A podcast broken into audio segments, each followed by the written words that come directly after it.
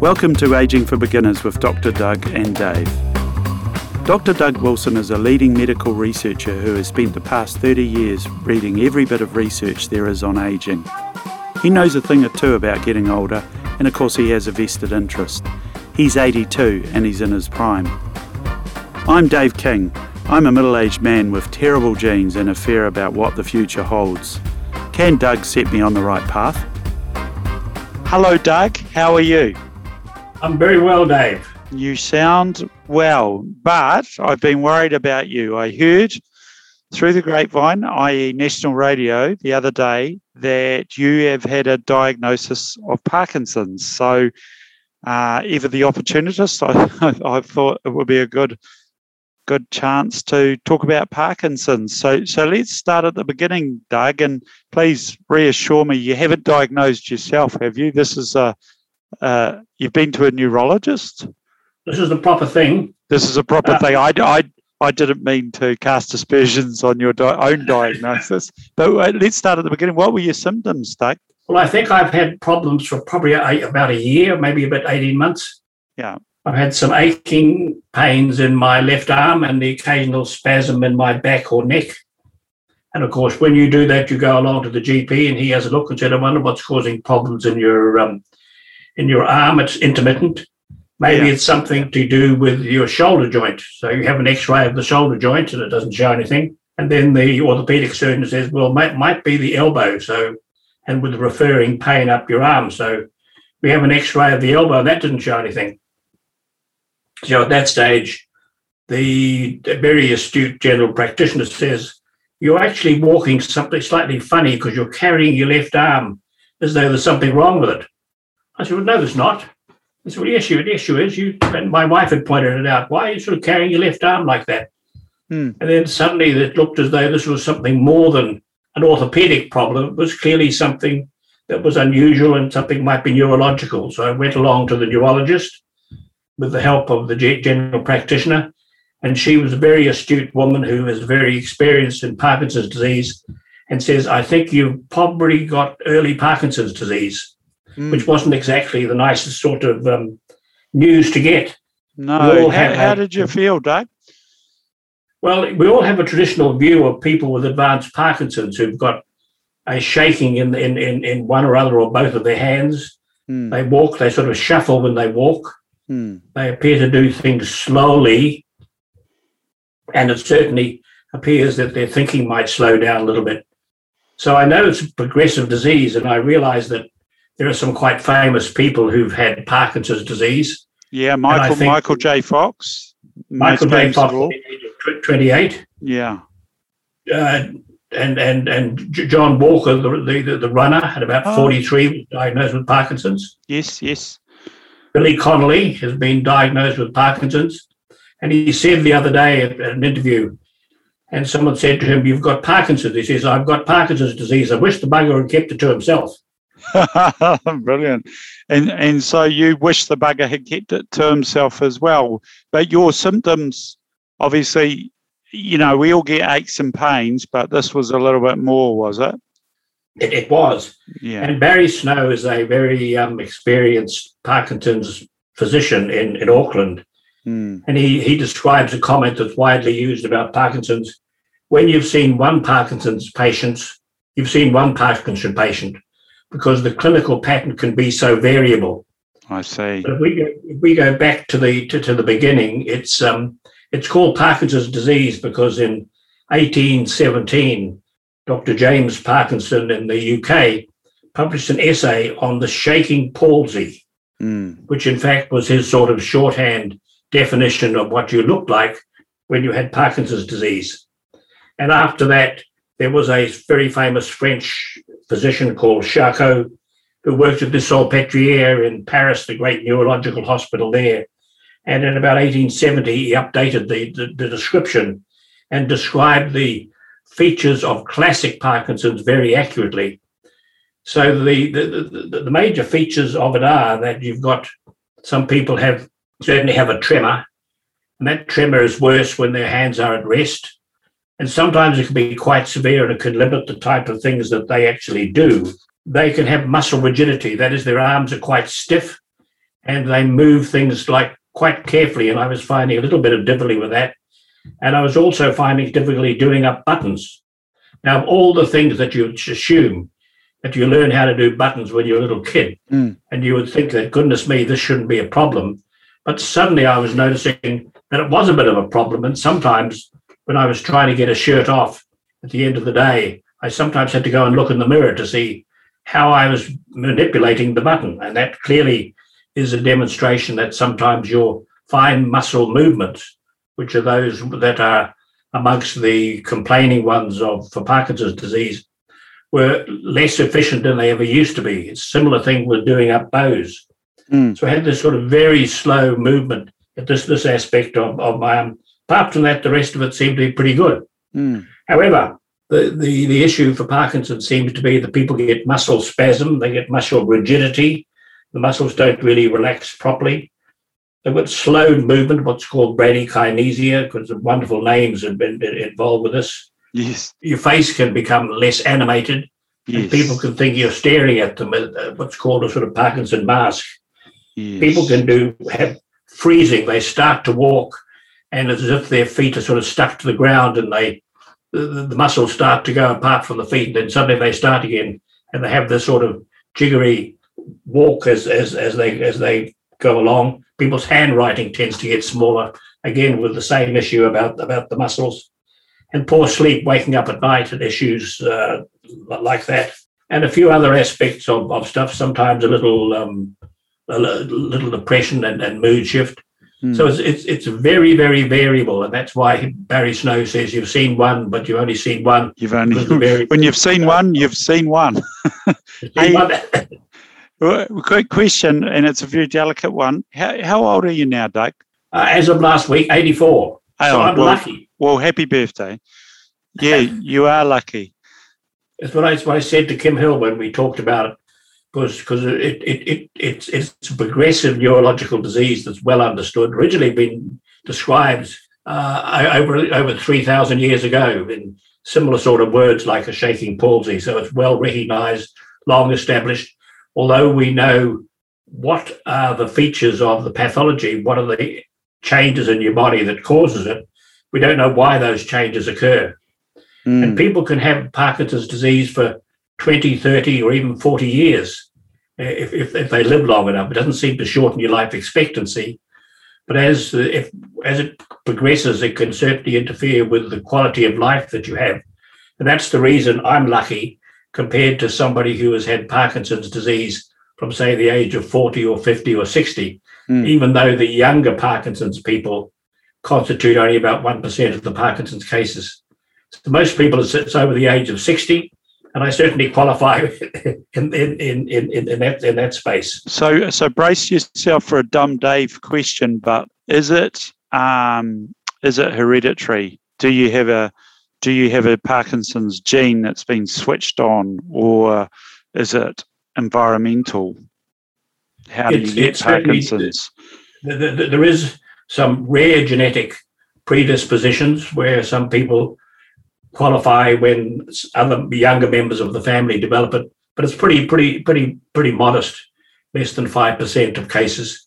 Hmm. So over, overall, it, it can occur with no family relationship, occur out of the blue, and as I described it from my own particular case, it, it, it appears with somewhat unusual features, and that's the reason. First of all, you may not have a diagnosis. There's no single blood test for this. That's the Really? reason Yeah. no, that's the reason why, in fact, when, when people have uh, are diagnosed, you go along to the doctor. It's the collection of symptoms that you have and and signs that you have that constitute the diagnosis.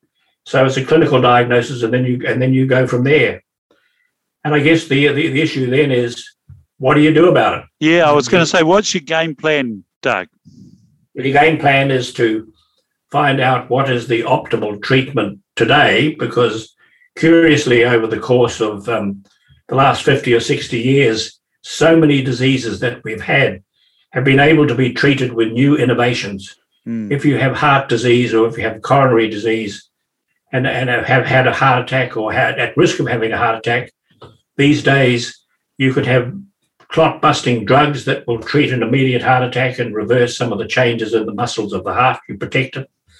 You can have drugs that eat away and, and swallow some of the lipids, the fats that uh, occupy your artery and cause it to be roughened and predispose it to a, to a, to a, a, a blood clot. You can have better treatment for diabetes. You can have better treatments for cancer.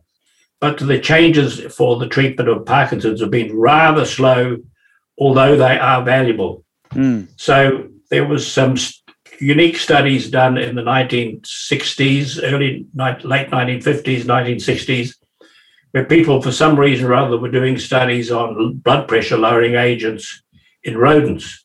And they found that one drug, reserpine, was triggering a clinical picture that was similar to Parkinson's. So they then have worked out that there is a signaling compound, nerves signal to each other and to muscle by, by way of signaling compounds. Mm. And this compound was called dopamine, and it is secreted from neurons in your brain in what's called the substantia nigra part of your brain. And that's then clearly recognized. And in Parkinson's disease, the production of this is lowered, the release of dopamine is, is becomes slower and slower and slower.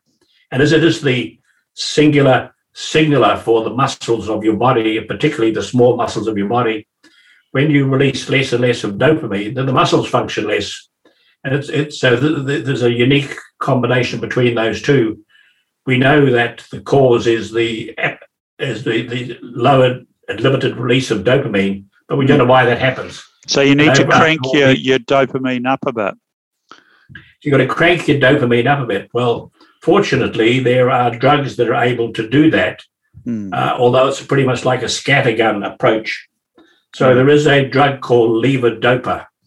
Mm. So the do- dopamine, it, it, says, is readily metabolized, and levodopa is, and w- when you take a tablet of dopamine, it can make you feel nauseous, and at the same time, it struggles to get through from your bloodstream into the brain.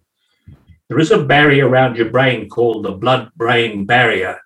And this, in fact, is, is a physiological discrimination between the blood that circulates through your capillaries mm. and the and the fluid around your brain called cerebrospinal fluid.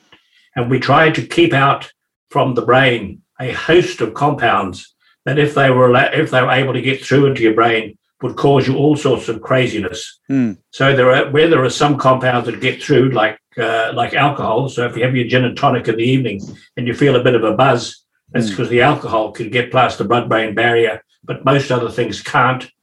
And so the drug dopamine is, struggles to get past the blood-brain barrier, but there is a precursor called levodopa, and levodopa is like a parent of, of dopamine. And when it gets, it does get past the blood-brain barrier, gets into the blood, into the into the brain, and at that stage, it, it, it then is, is metabolized into dopamine. And so there you're able to supply some replacement of dopamine. And people who have quite significant physical limitations with the non functioning of their muscles are able to return that to a, a reasonably adequate functional space. Mm. And so, for a time, for some years, five years or 10 years, people can take levodopa on a regular basis and it frees them up, frees the muscle up so the muscle spasm that you have seem to go away. It frees the muscle so you can walk walk properly. It can free the muscles up so you can do things like do up your buttons and issues like that. So it is in fact quite a quite a magical compound. Quite, quite so so quite treatable. Those symptoms are quite treatable for a length of time. Quite, they are quite treatable. However, the disease is progressive, so the degree of interruption of your muscle function continues to get a little worse, which means you have to take more levodopa. And after the first five years, it's probably reasonably well controlled. But after that, you may need to have higher doses or you may need to have other ancillary drugs, either ones that limit the metabolism of levodopa, and we already have that combined in the present tablet. So this is a compound that interferes with this metabolism. So the levodopa translated into dopamine hangs around for, for, for longer. So that is one form of therapy, which is the major central form plank of therapy that most people go on, and I've started that a few weeks back, and I certainly feel a little better. I'm having less in the way of muscle spasms. My left arm is swinging normally, and I seem to have less problem doing up buttons. So oh, as far great. as I'm pretty under pretty good control. Yes. So that's uh, stage one of your uh, game plan is levodopa. That's that's that, that's correct. So, so so we're on that levodopa combined with one of these inhibitors of, of, of metabolism. That's the, the, the, the, compound that interrupts the metabolism of, of levodopa. So it's so it's good. The next thing that I'm doing is I'm going along to a, uh, a boxing class. Oh, so there is there's, there's um, many many individuals who've got Parkinson's feel better and feel there's some improvement in their quality of life if they do quite a lot of exercise. So there is a um, uh, an activity that's widely touted around the world, which is counterpunching. This is trying to use a, a, a boxing to heighten your coordination of your muscles. If you do, if you choose between jabs, uppercuts, cross cross punches, and do these against bags and do these against someone who who is who is your your your competitor. You don't hit them in the face, but you hit them on the gloves they have on their hands. Wow. That really is is is quite a, um, a, a popular intervention. So I go along and do that. I'm a, and I'm a, have you found it's helping? I think it does. Yeah, you feel better afterwards. It, it, it, You're working out your aggression towards Parkinson's. well, I do notice that some of the individuals who go along to the class, because everybody in the class has got Parkinson's, yes. and almost all of them significantly more advanced than myself. Mm. So I feel that um, when I look at them, I, I, feel sorry for some of those who've had it for 10 years. Mm. And so their lives have been significantly disrupted. Mm. So that's when I come home and feel, gosh, I'm a lucky guy getting it at 80, 83, 80, 83 instead of getting it at 53 or 63. Mm. So life's been pretty good. And I treat this as just one of those rocks that's tossed at you, might have given you a bit of a scar, but it's not one that's going to damage me too much no. in the long run. So I just wait and see what happens. Yeah. So, and is it nice talking to other people who, with the same experiences, or? I, th- I think it is. Yes, yeah. they, the, the, everybody is very caring of each other. Everybody is aware that they have different medications. There are other medications that people can have. Mm. And curiously, when I was working in my pharmaceutical industry days, one of my teams was developing a Parkinson-like drug similar to, to, to dopamine, hmm. um, called a dopaminergic drugs called pramipexole. And we, we, we developed that over the course of about 10 years. And it's now one of the staples on the market for people with uh, early Parkinson's or at late stage if you need some additional help when the levodopa is not working quite oh, so well. Isn't that a wonderful coincidence? So your career has intersected. Amazing. Yeah, that's right. It's, yeah. it's, it's one of the wonders of working in the pharmaceutical industry that you can actually see the life history of a drug, which eventually comes to the market. And in this particular instance, at the moment, I don't see any need to, to, to, to do this. I'm well controlled mm. on the present one. But the, the, the, the, Parkinson's patients actually have to develop a close relationship with their physician mm. because as time goes on and the uh, treatment becomes a little less effective, there are various permutations with other drugs that can be added. So it's like a cocktail, and some of it's trial and error. You see if the cocktail works. So the patient has to understand what they're doing, the timing of the drugs, and how long it will last, and work that out through with their physician. Mm. So just because the medication, the primary medication, starts to fall off in terms of its competence for you, it's not the end of the world. It's, it's not the end of the game. There are other other things that can be added. Mm. And people these days, of course, because this, the scientific community is now very adventurous, there are people who believe that you can, in fact, in, induce a gene in the back into the brain that starts to increase the production of dopamine by the brain itself.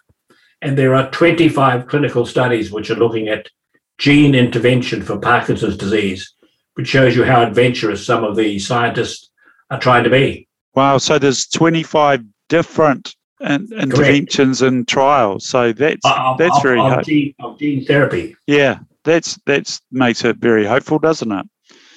I guess well, it does. There is a company called Oxford Biomedica, which is based in, in Oxford, obviously, in the mm. UK.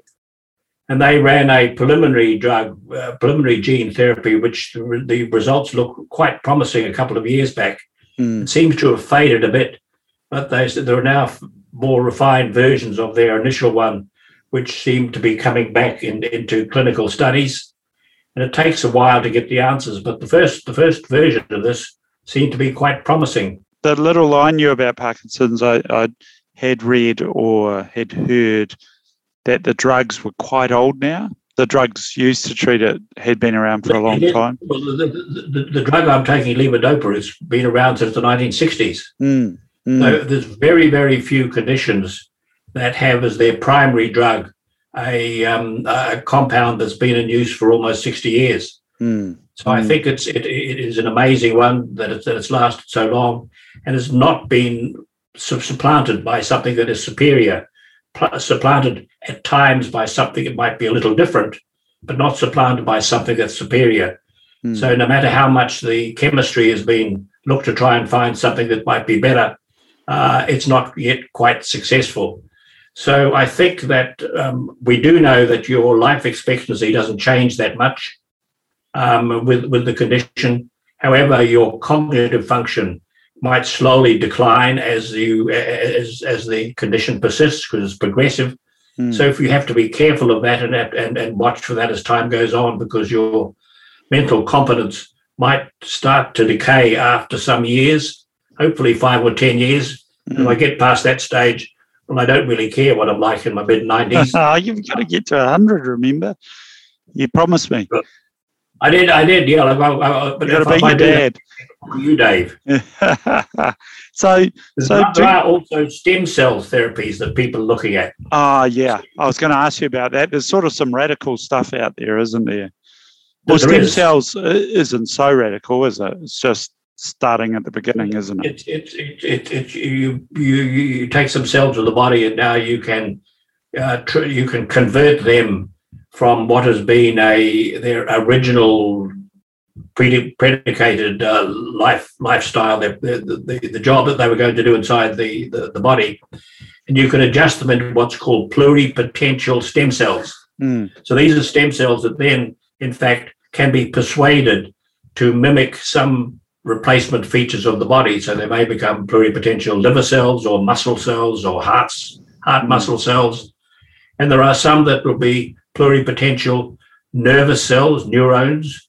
And these are, can be persuaded, and people are trying in, in this space very actively, particularly at the University of Cambridge in the UK, to stimulate these cells to replace the um, dopamine secreting cells mm. and to transplant those back into the individuals. And as they are pluripotential stem cells, they would then be able to reduce and replace the, replace each other. Some of the work is originally promising, but the word promising is is is commonly used, particularly when you're trying to raise money as a as a yeah. pharmaceutical company or a, or a biotech company. But at least that's it, it's underway.